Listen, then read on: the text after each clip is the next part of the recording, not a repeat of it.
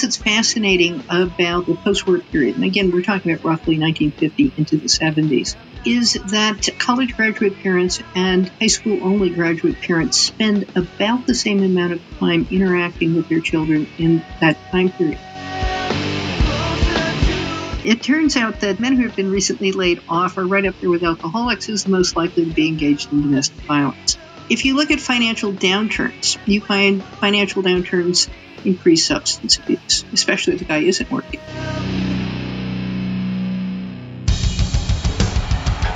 What I have said is that this campaign is not just about electing a president, it is about making a political revolution. MMT. Taking money from our children and borrowing from China.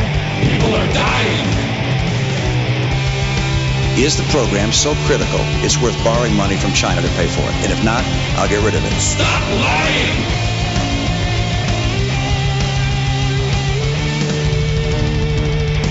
I want the truth.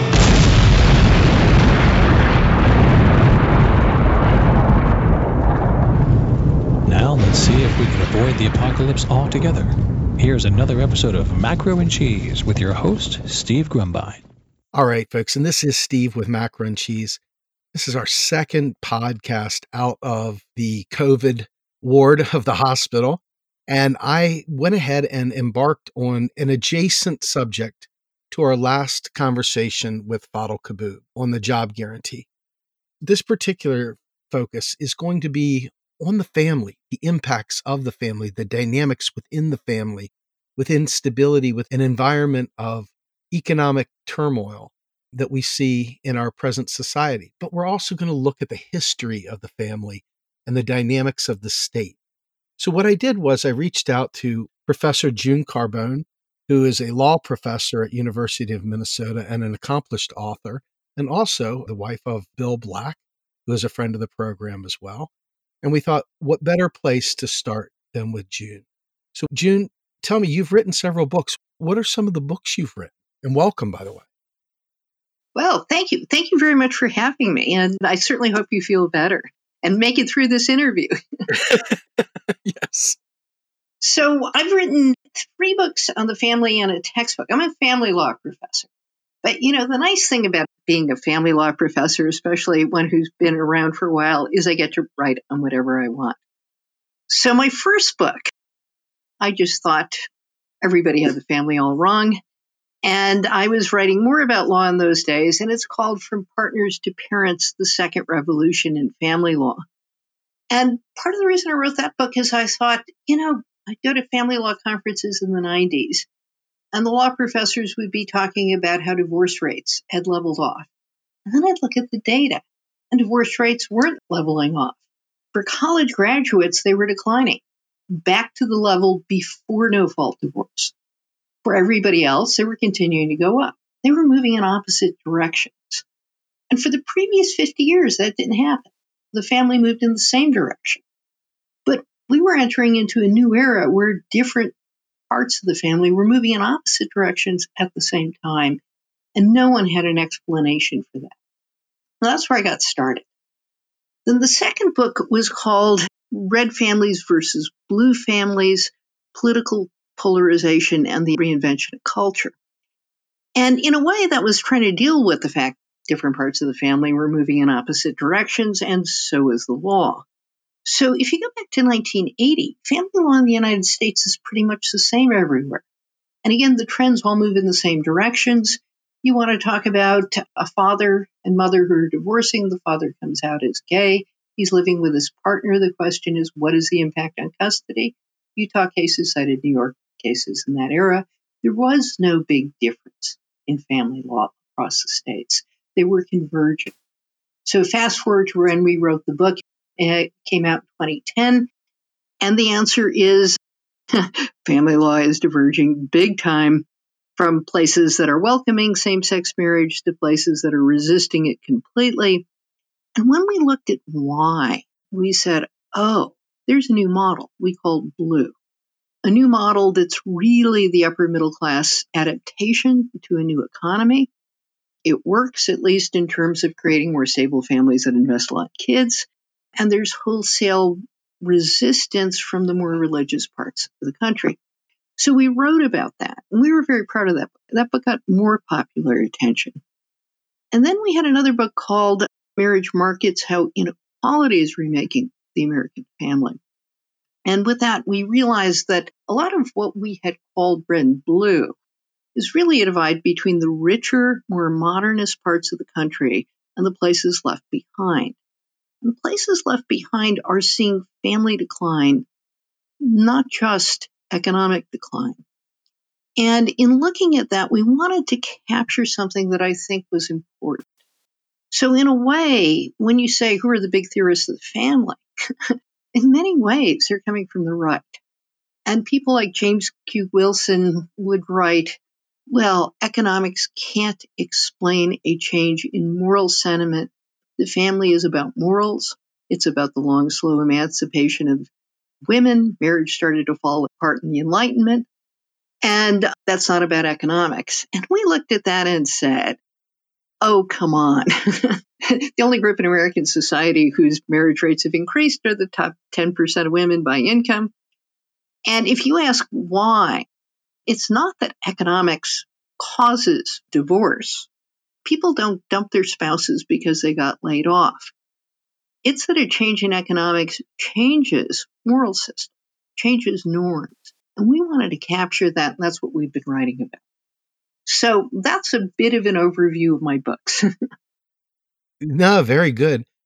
When you talked offline, one of the things that you brought up was the need to understand the historical nature of the family within the United States. And we went back to the Industrial Revolution. Talk to me about origins and what family meant and the evolving family dynamic throughout the United States leading up to this present time. Yeah, so one of the things, and one of the reasons I got started rebelling against the dominant discussions about family is people like Gary Becker who talk about specialization between men and women, an economist, and the folks talking about morality. And some of the feminists as well talk about the family as though it was the same in every era. And what really gets me excited is not the paradigm type of the delta. That is, not what things are, but why do they change? And so I keep looking for the causes of change. And I've come up over the years with this story. So go back to the time when the United States is founded, we have an agricultural society. Is it patriarchal? Clearly. Why is it patriarchal? Because the foundation of the colonial era family is the farm. And farm ownership is tightly controlled by men. A few women, especially widows, end up owning land. But really, this is a male dominant system. And a man is ready to marry and achieve his true role as head of the household if he owns land on which he can sustain his family. And in that world, the women help out in the fields, but there's no question who the boss is legally, practically. And the colonial era farm can take care of itself. It can grow enough food to feed the people on there, supplemented by hunting and fishing. It can produce enough protein. Women make their own clothes in this era. And so the farm is a self contained unit. It provides stability and security, and it's patriarchal. Now, think about what happens when you get industrialization. All of a sudden, you've really, really disrupted the system. So, with urbanization and industrialization, the entire economy is dramatically more insecure. There are boom bust economic cycles that were not as severe in agricultural times. But more critically, think of your average factory worker. Think of what we think of now as the union workers, but in 1840 there were no unions. You can get laid off. You can get hurt. There's no unemployment compensation. You're injured. Nobody's taking care of you. There's no health insurance. And Indeed, the first efforts to adopt those kinds of laws were declared unconstitutional by the Supreme Court of the Lochner era in the early 1900s. So you have mass insecurity. What's the reaction to that? Well, the family of the separate spheres, which feminists like to say is oppression, the women are confined to the home. No, the men left the home. And women now got a promotion. They are the moral centers of the family. What's their job? Well, we think of it as, you know, sparkling kitchen floors from the 50s. But the real job of the women in the separate spheres is the creation of a new upper middle class. It is to have the girls prevent the boys from getting them pregnant. Why? Because if the girls get pregnant too early, the boys have to marry them. And that derails the oh, whole enterprise. you got to keep the boys in school. They've got to get the job. They've got to get through the first couple of years where they're working their way up, and then they can afford a wife, and then the girls are allowed to sleep with them. So Is that how it works? That's how it works. so in 1800, and by the way, also in 1960, 30% of brides gave birth within eight and a half months of the nuptials. The way the system worked in the 1950s and in 1800 is on farm communities, all those teenagers, the randy teenagers were sleeping with each other. When the girl got pregnant, the boy married her. Same thing in San Francisco in 1960. But that meant a very young average age of marriage and limited investment pre marriage in employability, employment, education. So, to invent the upper middle class of the industrial era, you had to postpone marriage, which meant you had to police women's virginity. By 1860, that number 30% of the brides pregnant at the time of the nuptial dropped to 10%. Over the course of the 19th century, in 1800, the average married woman had eight kids. By 1900, she had four kids. And in 1800, the wealthier women had more kids. By 1900, they had less kids. The new upper middle class model is a model, they wouldn't call it hyper investment in kids. It was simply investment in kids. But that required postponing marriage until the man could support the woman, keep her and the kids out of the factories, and it didn't work for the industrial era working class. They sent their kids into the factories. African Americans, the women always worked, though after emancipation, they tried to keep the kids out of the factories because they believed in education. But the separate spheres is an upper middle class model designed to produce better educated kids. The threat is factory work. And for the working class, the factory, which hires kids and hires women, though at very low wages, is the safety net for the men who get laid off or injured. So that idea of the family isn't there in the literature. Yes, all the pieces are there. The historians talk about it. But this idea the specialization between men and women is an upper middle class model designed to produce greater investment in the men who now specialize among themselves in a system of radically greater inequality. That's not there in the histories of the family. And it sets the stage. Well, let me ask you a question there because obviously, with this upper middle class perspective, that leaves out an incredibly large swath of the working class to be very insecure and living in precarity. Yes. Is that the thrust here? Absolutely. And that remains true until after World War II. Okay, so take us to the next ramp because obviously religion in this country has been a very key organizing factor Yes. in the US. And still, you can see it in politics everywhere we go, the shoulds, as I call them, a lot of shoulds. And the approach that the religious right in this country, and to some degree the religious left, have a significant impact on how we see one another outside the family, but it also directly has power dynamics with inside the family. I'm curious, given the investment model, the spheres model you spoke to within the upper middle class, we see slaves. So much of their world was centered around religion, too. There was so much religion in society. How do you think that impacts this dynamic you're calling out? Well, actually, in the 19th century, it has a very happy influence. So, this new family model, the separate spheres model I'm describing, arises in urban areas in the Northeast in the 1840s.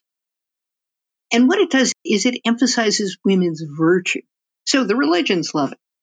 But where it really takes hold in a way that's important for the overall American story is in farm communities.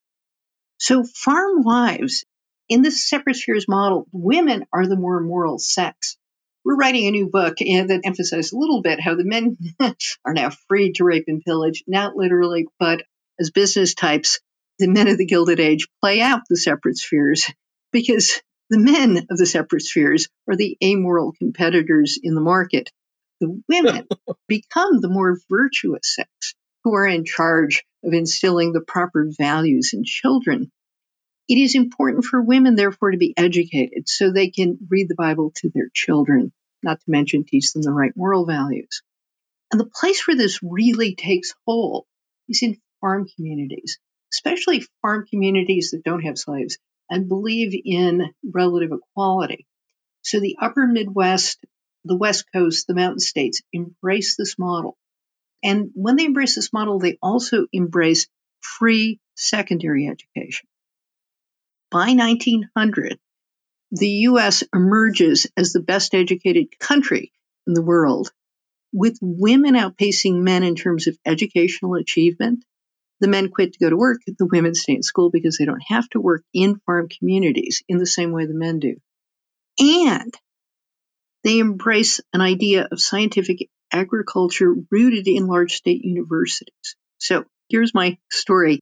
How does the United States enact the bill that empowers the land grant college system. It includes the University of Minnesota, and it's the foundation for scientific agriculture. Well, the South then has now blocked such things. It didn't believe in investment in things like the state or public education. But the South seceded. So in 1863, after the South seceded, Congress could pass the land grant college system. And that became the backbone for educational efforts throughout the agricultural portions of the country. But the South resisted this model then, it resisted this model afterwards. It lagged, both blacks lagged, but whites lagged behind the educational achievement of the rest of the country until after World War II. And so this model, this model of women's virtue, turned out to be very important in encouraging and emphasizing what we think of as the distinctively American emphasis on education. It required free secondary education and women joining men in the pursuit of education in order read the Bible to their children. Religion and this new model went hand in glove. So, with that in mind, clearly families at some point in time, we read the books. Now, mind you, they may not be good books, but we read the books that described about how family was everything. And you always hear about white picket fences. And even now, part of the Trump phenomenon was the whole concept of make America great again. And so there's this harkening back to a time where things were once great. And I'm wondering, from a family perspective, from this dynamic that you've explored, what is the confluence there between this whole MAGA concept or this utopian view of what family life was once like and how reality squares up to it? Well, here's the thing, and there's a lot of debate on this.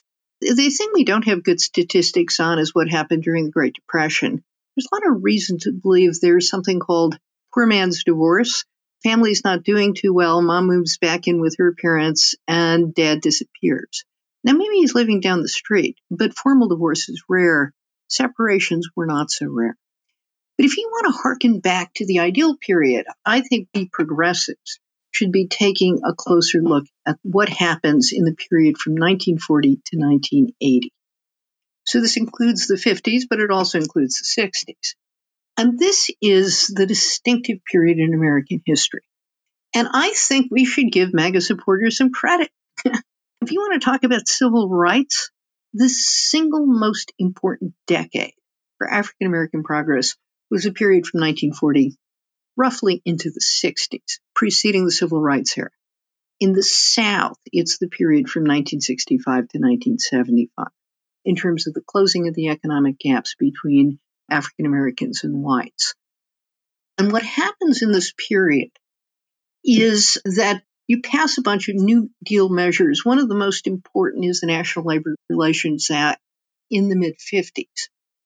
But the real progress starts with World War II.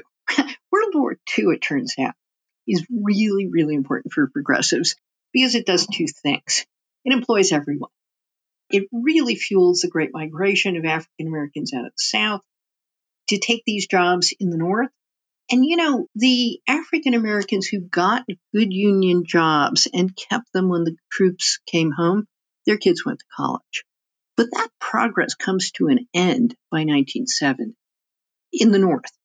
As I said, in the South, it continues a little bit further into the mid 70s, but that progress pretty much stops after that. And when you say, what did the New Deal do? So I first got a lot of jobs, but the second thing is high marginal tax rates. In the period from basically 1940 to, well, certainly into the 60s, you have average marginal tax rates of 82%.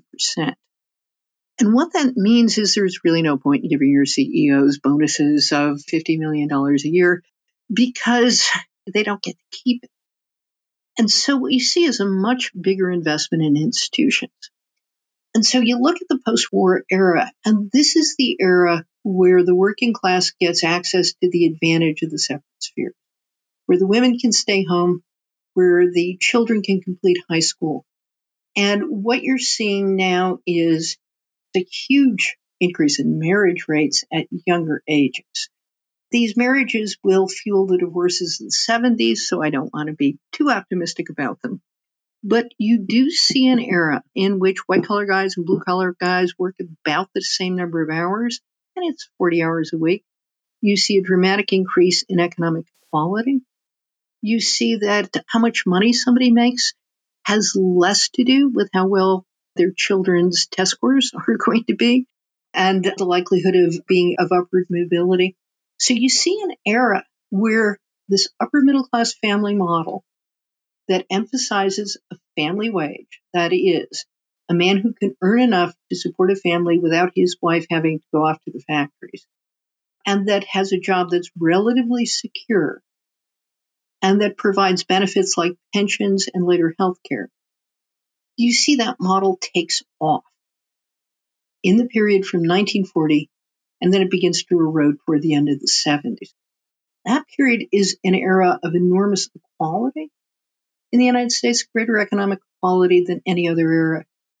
My PC friends say I can't talk about the 50s without calling it racist and sexist. And of course, it was racist and sexist.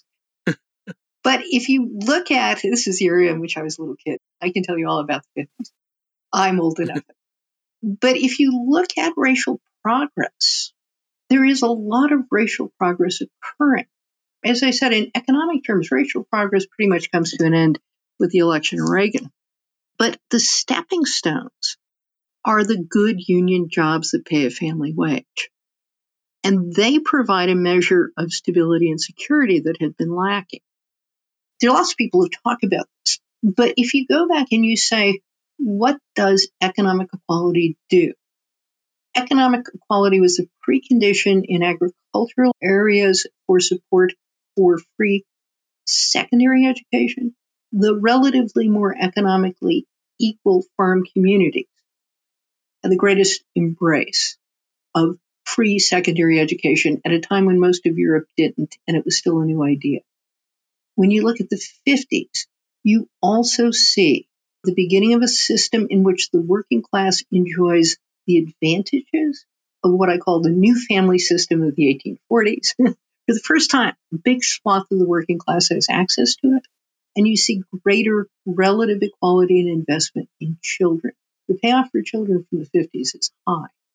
And you see greater economic opportunity for the people who emerge from stable families investing more in children. Now, that's not the whole population and it begins to fall apart for African American communities before it falls apart for white communities.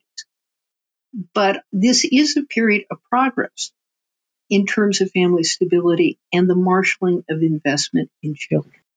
What does it mean to invest in children? It's kind of a vague term, but when we talk about that, what does that actually mean? Well, one of the things you can take a look at, for example, And Robert Putnam at Harvard is part of a research group that tries to measure these things. And there are two kinds of things you can look at one is money, and the other is time. But there are time measures that look at how much interactive time, for example, do parents spend with their children. One of the things that's fascinating about the post war period, and again, we're talking about roughly 1950 into the 70s, is that college graduate parents and high school only graduate parents spend about the same amount of time interacting with their children in that time period. When you look at high school graduate only parents, the mothers are spending more time and the fathers a little bit of time. You look at college graduate parents in that era, the fathers who are college graduates spend more time with kids than, than working class families. But they spend about the same minutes per day in interactive, you know, things with children, reading to them, playing with them, taking them to the park, that kind of thing. Not simply being in the same room, but interacting with children. That has a high payoff you look at today's world and the class differences in time spent with children are enormous. Upper middle class women now, even upper class women who work full time, spend an hour a day more in interactive time with young children than working class mothers. That's actually huge. An hour a day is huge. And the difference among fathers is even greater. Hmm. So that idea of how much time do you spend? I mean, adult interaction with children is a big predictor of things like academic performance. And the differences in income are also huge. In the bottom of the economic ladder, the amount of money being spent on children today, I forget, I think it's the bottom quintile, is about the same as it was 50 years ago in constant dollar terms. But for well off couples, oh, it's probably five times as much as a comparable group 50 years ago. So if you look at investment in children, the differences are enormous. Let me ask you a question. Since one of the current exploding trends has been special needs children, yeah. we're seeing a huge amount of children born onto the autism spectrum. And the amount of investment it takes to work with a child with special needs. Just forget the family dynamic for a moment. Just the explosion of autistic cases in America and the impact on the family having to invest, having no choice but to invest, not being able to blow that kid off because that kid requires needs beyond. I'm curious, has your research looked into autism at all? Because this seems to be a huge growing dynamic that more and more families are having to navigate as they balance out what it means to be a family in today's society. Yes. And so we have three children, and the youngest had mild but hard to diagnose special needs. And so we spent some time looking into different school settings. I went to, I can't tell you how many lectures I went to on this, but I have two stories to tell out of that. The first is that the conviction is that virtually every child in America can be taught to read by the third grade that we know how to do it. It is simply a matter of spending the resources and the right approach. And that unless a child is profoundly handicapped, they can learn to read. And the conventional wisdom was not that, that this is true. Right now, we really know how to do that. My second story about autism is about girls and autism.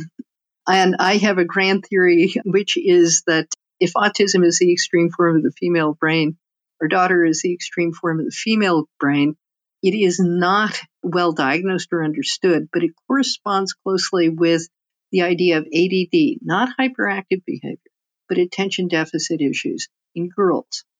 So that attention deficit issues are not one thing. And the opposite of the autism spectrum disorders in boys is actually difficulty staying on task, excessive socializing, being overwhelmed by social cues, and difficulty in organizing that corresponds to math phobia. And it is absolutely under research what happens in girls. But what we see, and you know, our son went to a charter high school. The son with learning disabilities went to a charter high school where, you know, he got a 3.8 and found his niche hanging out with the kids who were on the autism spectrum because they excused his lack of appropriate interpersonal skills.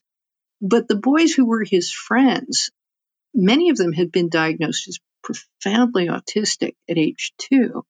But by high school, were starring in the school play, had 800 verbal SAT scores, were quite successful. Although they still had, you know, some rough edges on the interpersonal dynamics. And that's quite different from somebody who has profound issues, you know, and is essentially handicapped in a way that they will not be a fully functional adult. So, what we've found over this time period is not just that we know a lot more about these things, but that investment pays off because it turns out that the really intensive investment in early childhood gives you dramatically better adult outcomes. And that's where we're not making the investments on a societal basis. So when I talk about the comparison to the 19th century, if free high school education was the key to 19th century advancement, the issue that should be on the table today is universal pre K, which addresses both daycare needs and societal investment in children needs with the best payoff for the poorest families.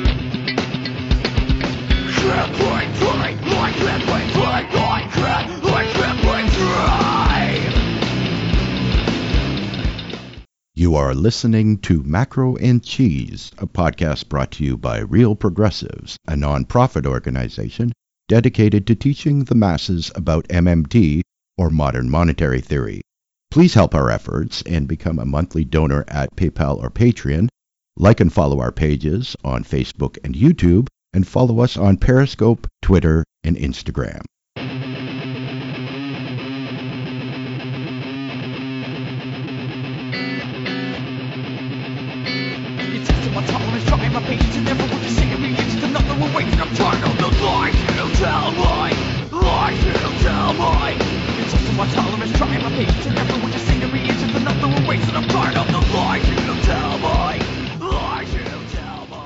To me, this is where the public purpose steps in. Yeah. This is where delineating between private interests and public interests should be the number one thing, in my opinion, because obviously, once you put this into a profit motive, once you start making this means based, once you start balkanizing who has access and who does not, I feel like this is just a huge spotlight for something that should be a public right to universal pre-K or whatever it is this program I feel like this is a public space thing. This should not be privatized. This should be for the advancement of all children regardless of station in life. What are your thoughts on that? Oh, absolutely. And this one, there's no doubt in the research. The research shows if is there one thing society could do that would immediately produce, that would pay for itself in terms of better results, that has lifelong consequences, still paying off 30 years later, it is investment in early childhood. And when it's been on the ballot, as it was in Florida, conservative states vote for it as much as liberal states because it both addresses, I mean, talk about upper middle class models. Every upper middle class family I know sends their kids to preschool, but they pay for it out of pocket. And if you're working full time and you need full day program, it can cost a lot. And it is something that prevents mothers from going back to work earlier. So it hits two needs the needs for investment in children and to equalize the access to that investment, and the question where do you want your children to be spending their days if mothers are working alongside fathers? Universal pre K is the answer. So we have now a system of radical inequality. It's there. But you raise a second point, which is how we think about these public investments. And so what's interesting about the 19th century is again, and Claudia Goldin at Harvard has written beautifully about this. She's an economist. She says equality begets more equality. The farm communities of places like the upper Midwest, Minnesota, where I am, which are relatively egalitarian, settled by immigrants. Minnesota is Scandinavian immigrants from relatively egalitarian cultures, tend to adopt measures like free secondary education that promote greater equality and it's reinforcing. And it gets to why the 50s worked. So when you look at the 50s, I mentioned the two big things, which is we limited the power at the top, which is, you know, 90%, eventually 80% marginal tax rates. You also empower the bottom through unionization. And what happens with large corporations is there's actually a win win mindset, which is really different, different from the Gilded Age, different from now. But when Charlie Wilson, the CEO at General Motors, said, What's good for General Motors is good for America, he's, and he got flack for it. He says, I was misunderstood. And I meant, and what is good for America is good for General Motors. We're all in this together. And here's the piece I want to emphasize with unionization and the family wage, and Henry Ford adopted the family wage in 1913. He paid his workers more. Why? Because he had 375% turnover in 1913. And he said, this has got to stop. So he boosted the wage. And then what he did is he had socialization committees that visited people in their homes, got rid of the drunks. if the wives worked, you weren't eligible for the family wage. And he imposed his model of what good family life was. But what he got in return was loyalty. And so big companies with unionization started making it harder to fire people. We think that's a terrible thing today, but it had two really good effects. First, the companies in that era were, at least in 1913, were a bit pickier about who they hired. But once they hired somebody, they committed to them. So employers invested in workers. You know, you could get a job at Ford Motor Company at 18 and stay through retirement, but the company invested in you. And so you became more valuable to the company over time. Now, the company also carried you through your declining elder years, but you had to retire at 65 and you got a significant pension. So this was a lifelong system over the workforce it wasn't just, what can you do for me today? Tomorrow I'm going to offshore the plant to China or Mexico. This was an investment in the identification of the company with the community, with the workers over the life course. And so there is cross subsidization over the life course. Again, workers at midlife, maybe at their most productive years, they stay with the company, even though they could get paid more elsewhere because they see loyalty as important. It is a component of their identity. I can tell you, Bill's stepfather worked for Ford's, and he would never, ever dream of buying a car that wasn't made by Ford, or at least had the Ford label on it. That identity was incredibly important, but the company was loyal in return. Now that gives you stability, stability in the community, stability for family. But the company gets loyalty in return and they get more productive workers. And that's one of the things we dismantle. Now, that system is also extended to women and children only through marriage. It certainly limits women's options, but it provides security for the kids. So even if a Ford employee working on the assembly line has a terrible job and isn't making that much money, they have a secure place in the community, and so do their children. They're going to schools that are decent schools. I grew up in a working class community in the inner city. We were among the last white families to leave. But when we went out to the suburbs, you know, my father was a carpenter. The school I went to, which was on an elite suburb, the children whose fathers were lawyers and the children whose fathers were carpenters, like mine, we went to school together. We had the same education. There was much less inequality in that sense though certainly racial segregation was an issue. So if you think about that foundation, it's not just that the people who worked at Ford in Detroit were better off. The community was better off. The schools were better off. The level of stability for families and for communities was greater, and the company contributed to the community because it had a stake in it. It sounds like a lot of the fabric of society is what you just described. Yeah it's all those interactions, those connecting points that serve as anchors, serve as stabilizers from a social perspective, as well as a supply chain structural matter, but then harkening back to the emotional side of things and more of the base level Maslow type needs with shelter, food. Very interesting. One of the questions I guess I have for you is with the dismantling of so many of the things they see as nice to haves, which we clearly see are glue to society, but with the dismantling of these connecting points, it's quite obvious that women over the course of time have been impacted by this very severely because of the way society has been structured. Many women stepped out of the workforce. They raised children. Their skill sets were subject to erosion.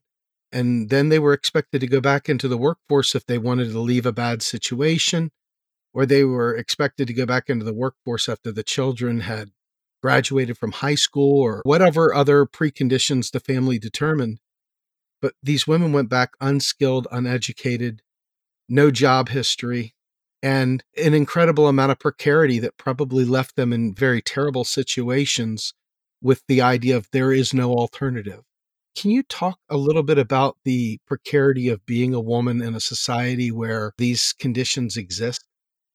Yes, and I think it's a little hard for me because things change over time and place. But I want to capture a little bit of that. So when you describe, and again, I'd like to treat the period from 1940 to 1970 as its own unique period.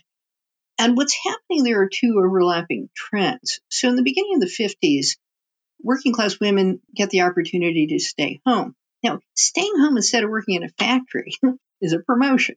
So there's all this literature on how terrible the 50s were.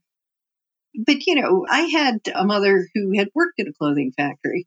And then she married my father. My father and mother married in their mid 30s. My aunts married at 16.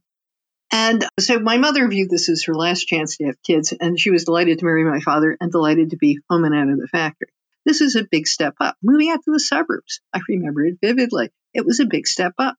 It was not a step down. She was bored. She she finally got to do what she wanted to do, which is take care of us in the house. And I'm serious about that. I'm not being sarcastic. But at the same time, one of the things that's beginning to happen is that as early as the 50s, the demand for women's market labor is increasing. And the percentage of women who graduate from college doubles in the 60s and increases another 50% in the 70s. Now, if you're a college graduate woman from a middle class background as opposed to a working class background, being stuck at home with the kids, the dog, the swimming pool, and, you know, the expectation of producing sparkling floors using spick and span is not a step. And so it is this new generation of women who come online, in effect, with greater education, which is just exploding in the 60s, that fuels, I think, the real discontent. Only 10% of the entire population had graduated from college in 1950, smaller percentage of women. But that is increasing dramatically. And it is the women going to college who fuel the demand for the pill and for abortion.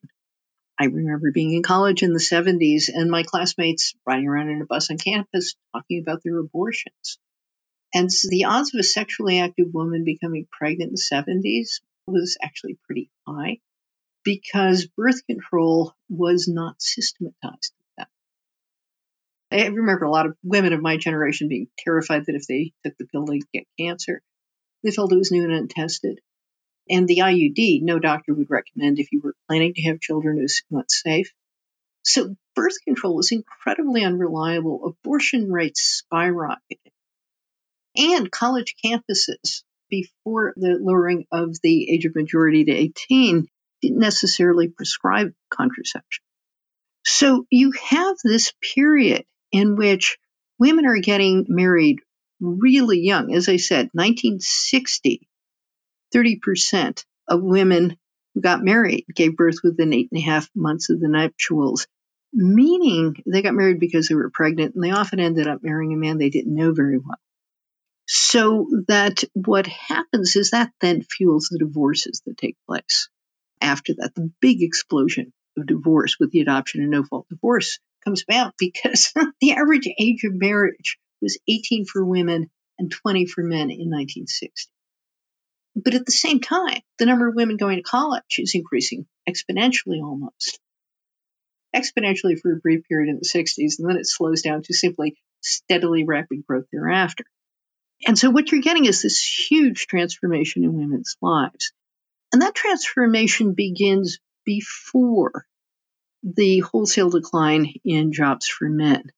One of the things when you look at the history of African Americans is that part of what the Moynihan report was picking up on is that in the Rust Belt North, the entry level jobs for African American men were already drying up by 1965. And by the time you get into the 70s, you're seeing a wholesale rates of Great Depression levels of unemployment in urban areas in the North. The South is a different story and it's a different time frame. But you have depression conditions for African Americans in the North. African Americans always had a tenuous hold on the good jobs for working class men. It disappears starting in the 60s in a period of relative prosperity. And by the 70s, we're talking about depression era conditions. So, what happens to the African American family is an omen of what's going to happen to whites roughly two decades later. But again, precarity in employment is beginning in the Rust Belt North by the end of the 60s. And people don't recognize that. I mean, I know when I used to go to conferences closer to the time period, people didn't know about it. When I was a new professor, I remember one of our deans saying, the number of black men graduating from college declined in absolute numbers in the 80s. When I think about this, it brings to mind the federal job guarantee, which we champion here frequently. And basically, it is an automatic stabilizer that lifts up the bottom Mm-hmm. to ensure that instead of having unemployed people, we have a pool of employed people. And this kind of plays back to my question, which you answered, especially specific to that period, the 60s going up to Reagan.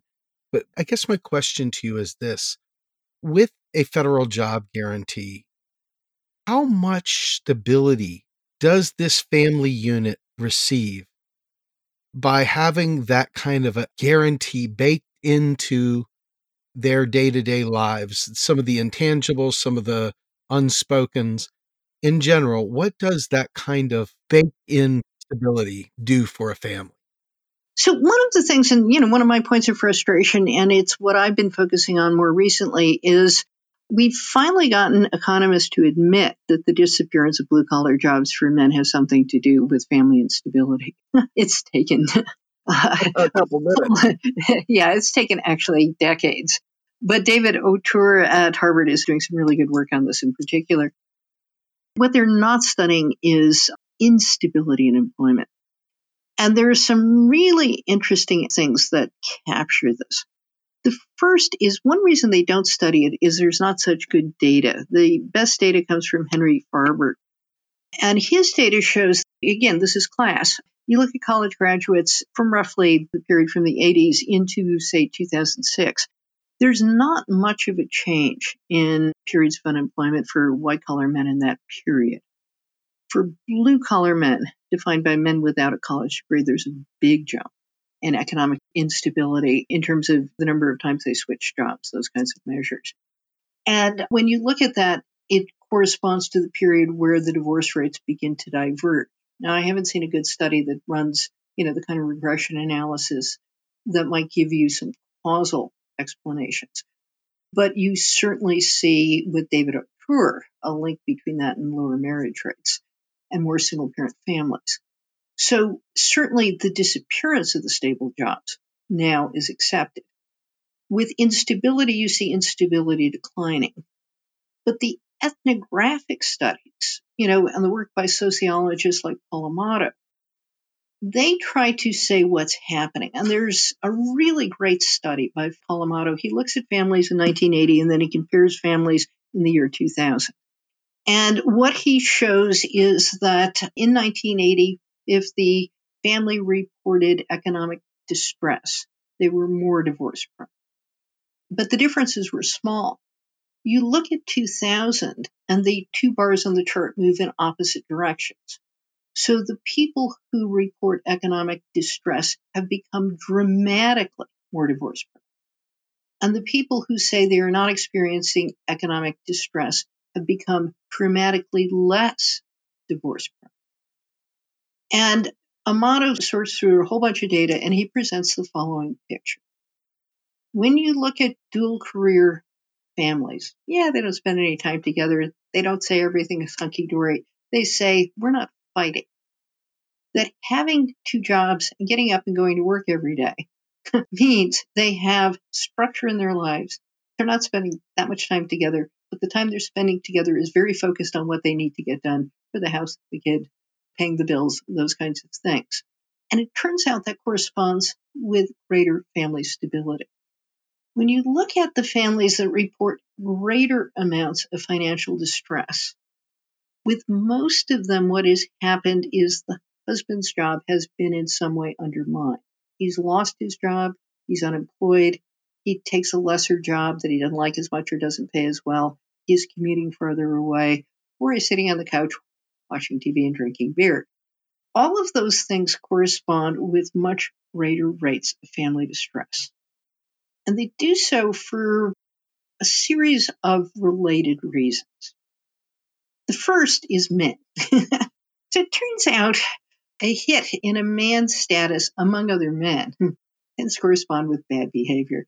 If you look at the poorest women, well, if you look actually at ordinary women, it turns out that men who have been recently laid off are right up there with alcoholics who's the most likely to be engaged in domestic violence. Jeez. If you look at financial downturns, you find financial downturns increase substance abuse, especially if the guy isn't working. If you look at what is called gender performance theory, laid off women tend to spend their extra time spending more time with the kids and working on the house. Laid off men spend less time assisting with housework than fully employed men. Because both are status shocks, helping out around the house more is a status loss if you're not employed. And so if they don't feel good about themselves, they help out less. They feel good about themselves, they help out more.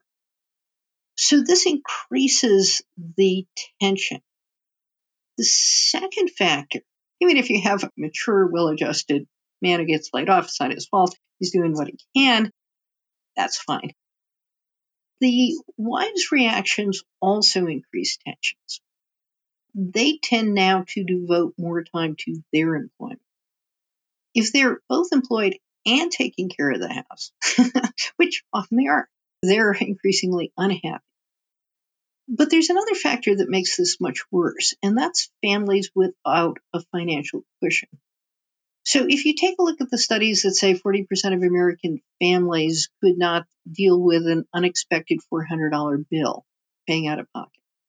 Now, imagine you have two people who, if they both work, are just barely getting by. And now one of them loses a job and or has increased expenses. I'll give you an example of increased expenses. I resemble that. well, let me give you an example. Uh, there's a marriage promotion program, one of these Christian groups that gets funding to preach to people about how wonderful marriage is and give them skills so they can get along with each other. And they interviewed some of the people in this marriage promotion program, and one of the couples said, Yeah, we're planning to get married when he pays off his traffic tickets. You know, kind of scratching our heads. Traffic tickets? Well, he has $5,000 in unpaid traffic tickets. And the fines, you know, they multiply when you don't pay them off. And then he lost his driver's license, which meant he lost his job. And then he got a worse job. But to get to the worst job, he has to drive without the license. So he's always at risk of being pulled over. And the women in this, they have kids together, and the woman is saying, Yeah, we kind of like to marry each other, but I'm afraid to marry him because I feel at any given moment I got to bail him out of jail. and, you know, so there's those kinds of things. And then there's simply the people who run up credit card bills because when they're not feeling good about themselves and they go out with the boys, they buy a couple of rounds of drinks to show that they're still cool. And, and if this is a shared credit card, uh, the woman at home is going to go nuts. But I like to explain this in economic terms. Think Econ 101 risk management. If you're setting up a company and you have a more volatile income stream, you need a higher capital base or your liquidity is at risk and so is bankruptcy. If you're two people and you're both earning money, but you're both barely getting by together with both people working, and now one person suddenly has either more expenses or less income, that's going to be a whole lot more fights because the money that's there has to come out of the children's mouths, sometimes quite literally, to bail a guy out of jail for the traffic tickets or the unpaid traffic tickets, or simply to support everybody when all of a sudden income is down. That dramatically increases conflict. Yeah, no kidding. So one of the things that I think that jumps out at a lot of us is I don't know what the statistics are, but huge numbers of families are no longer together. They are Right. separated in some way. And as a father who went through many rounds of custody battles and all kinds of family law that I really wish I never had to experience a day in my life, a lot of this translated into something more grim and more painful, and that is parental alienation hmm and the role of the us against them and the precarity that neoliberalism brings, that extra pressure it puts on everyone. It's the punitive nature of law. You're a deadbeat, and all this heaping mounds of adjectives of negativity piled on the people to the point where there's no way that this non custodial parent has a prayer of being a part of those children's lives and that the pain and suffering of the volleyball effect is just unbelievable. We've seen tons of studies that clearly show that that's not the right way to handle things, but that's in fact in very large form, maybe anecdotally, how it does happen. Yeah. At what level does the breaking up of the nuclear family in America start producing diminishing returns here? What is our safeguard? How do we keep fabric of society together? Well, let me pick up on that to talk about something that I think is one of the original contributions of our last book, and then let's go into how we fix it. So, we talked about one of the reasons that you see this divergence, where upper middle class couples are, if anything, becoming more likely to marry at the very top end. And as you go farther down the scale, less likely to marry at all, is because of that experience of watching friends or themselves go through divorce. And we argue in the book that the thing about divorce, okay, is first of all, I don't care why divorces occur. Two thirds of divorces are initiated by women, more so as you go farther down the socioeconomic ladder. Uh, the one group of men who initiate divorce are the Jack Welch types who are trading in one wife for a new model, or Donald Trump. Donald Trump initiates divorces. But really, really well off men initiate divorce. Beyond that group, it tends to be women who initiate divorce, or men who are married to women who are crazy. that happens too. But when you look at the timing, even if this is a couple been rocky for a while, the timing of the divorce tends to be at a low point for the man. Because that's the point where the woman decides, I'm not putting up with this anymore. So if she's the one who initiates the divorce, practically that means she goes to court, pays the initial filing fees. Courts are bureaucratic and time consuming. And no judge should grant a divorce in the modern era without asking are there children born into the marriage and providing some opportunity for both parents to remain involved, which can then set up a lot of conflict. And you see in the literature, a lot of interview people about why they don't marry each other, the parents of their children. It's often, I saw my friends go through a divorce. We don't want that. We don't want the conflict involved in the divorce. Now, think about what happens if you don't get married but have children together. Breakup occurs the same way. When it happens, typically the mother kicks the father out. He leaves. She gets kids. Now, if he wants to see the kids, he has to do one of two things. He has to go to court, and he bears the burden of paying the filing fees going to court. And the court, if it's going to give him custodial rights, is often going to impose a child support kind of thing. Or he can negotiate with the mother. So, what you see in the African American community in particular, if you look at poor African American communities where marriage rates are really, really low, the norm in the community is the father should be involved with the kids. To be involved with the kids, he has to stay on the mother's good side and he should contribute where he can. If they work it out, she doesn't seek a child support award unless she's on welfare or some kind of government benefits. There's all kinds that require her to get a child support payment. But if they're on good terms and she's not getting government benefits, then they work it out and he contributes when he can and she lets him see the kids if he contributes. Now, this is the mother centric system, but it's a system that essentially says to fathers, you should be involved, but you've got to win over her cooperation. But there's no formal system, and the formal system tends to exacerbate conflict. So, part of the reason not to get married in a community where you see marriages don't last is because the divorce system for both men and women is identified with very high conflict. And both would like to avoid that. But practically, if you don't get married, it becomes a more mother centric system.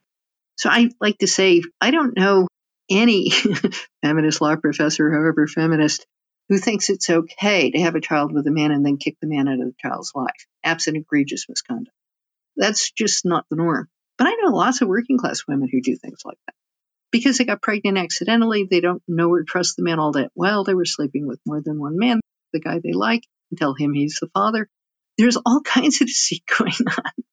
And it's a system that deals with this very differently than in upper middle class households that plan their children. And so the divorce system is bad for everyone.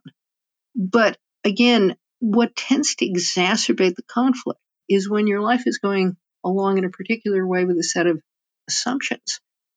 You know, and then it gets disrupted. I had dear friends who were perfect for each other, and he had an automobile accident. He became a different person after it. He wanted different things out of life. He was frustrated with his existence, and he remade himself. But the marriage didn't survive for reasons that maybe weren't either party's fault in any sense, but there was no way for them to get through that period together. Well, if you have a roller coaster economy, I've heard a lot of stories like yours. We interviewed somebody recently about what happened in the financial crisis between two people who worked on Wall Street. Both worked on Wall Street. And uh, it was not a pretty Oh, story. Yeah. So I guess closing this thing out, the economics of family are a much more complicated discussion than apparently frequently given the kind of light of day. And I think it's worth people investigating and digging and reading your books. And more importantly, just sort of taking a look at trends and things that have happened to kind of understand the precarity that we're bringing into this next generation. I think that's very key here. The other thing I think that is of some great interest to me also is as we watch so many people lose their lives, we watch Wall Street continue to consume more and more, continue to grow.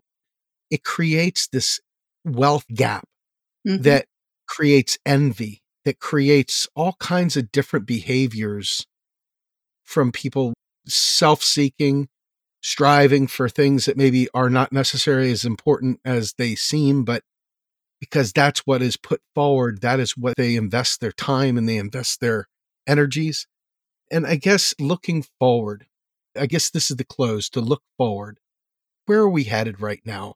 And what, if anything, should we be paying attention to to be a part of the right side of change? Sure. So I started off by saying how in the 19th century we reinvented the family to empower the new upper middle class. and then over 100 years, it became extended to the rest of the society. So I start by looking what's the new upper middle class model? Well, it's a system that emphasizes employability instead of employment. The right time to form a family in your 40s for some people is where you finish school, you've cycled through the first three or four jobs. You figured out who you're going to be when you grow up. You then have a partner who complements your idea of what you want your life to be about. And the two of you have the maturity, flexibility, and trust to trade off, to get through a downturn, to trade off childcare arrangements, to let one spouse go back to school, to move to another city in search of employability. Well, if that's the model, I mean, there's no question 80% of the population can't get there. And you have enough of a financial cushion, or at least the ability to get a good job, that you can keep food in the mouth of the kids if you get a traffic ticket or break a leg. How do you extend that to the rest of the population? Well, employers have stopped providing security and they've stopped investing in workers. They give workers employability, that is, experience and skills, but not training and not a promise of lifelong employment. So you need to get that by yourself. How do you do that? Well, start thinking of what it would mean to empower workers the way we empower employers. The corporate world wants flexibility, the ability to move plants abroad to a different state, to automate, to sell one unit and buy another unit, to reinvent the iPhone, to have the iPhone replace the PC. We build in disruption in the corporate model. What would it mean to provide stability and security for people?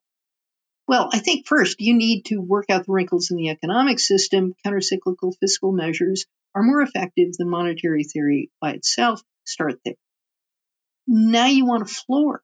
You want a floor that if you lose your job because Wall Street blew up the global economy, that doesn't mean your kids starve.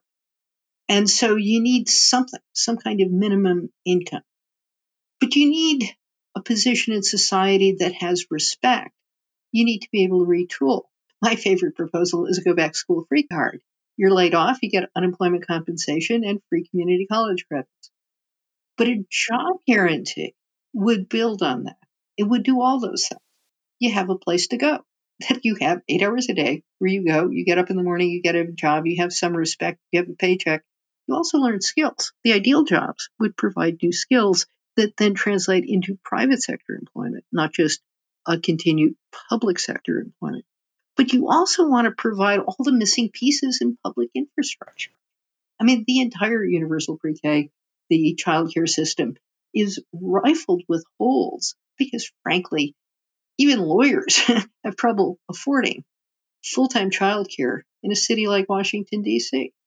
So the whole infrastructure of two parents who are employed throughout the life cycle isn't there to meet a rapidly changing economy where employers are not loyal to employees, where they don't provide training, where they complain about a lack of skilled workers, and where no one is really addressing the gaps between jobs as opposed to the lack of jobs in the aggregate. So a job guarantee, a countercyclically designed job guarantee, especially if coupled with training and infrastructure development, could work very nicely to address these issues. That is a fantastic way to end this. June, I really appreciate you taking the time to be with me today. Let, let me ask you, you're working on this new book. When can we expect to see that book released? Well, we have two projects. So the first is called Shafted Women Lose in a Winner Take All World. And it's really a story of how corporations now set workers against each other in many games of thrones called the tournament in the corporate literature and that that internal competition is negative sum. It increases ceo power at the expense of the well-being of the corporation itself. So that we hope will be out in the next year. And then our longer term project is called the new social compact and it deals with the issues we're talking about at the end of my last statement it's asking the question if you want to make the new model the new model of worker flexibility, adaptability, accessible to a broader portion of the population. What does the state need to put in place? How does it need to rethink social insurance, education, and simply things like the job guarantee? We have one law review article out any day now, the second one in the works in a book probably two or three years from now. Very good. All right, June, with that, I want to thank you once again for joining us here. This is Steve Grumbine with Macro and Cheese, June Carbone. We're out of here. Have a great one, everybody. Thank you very much.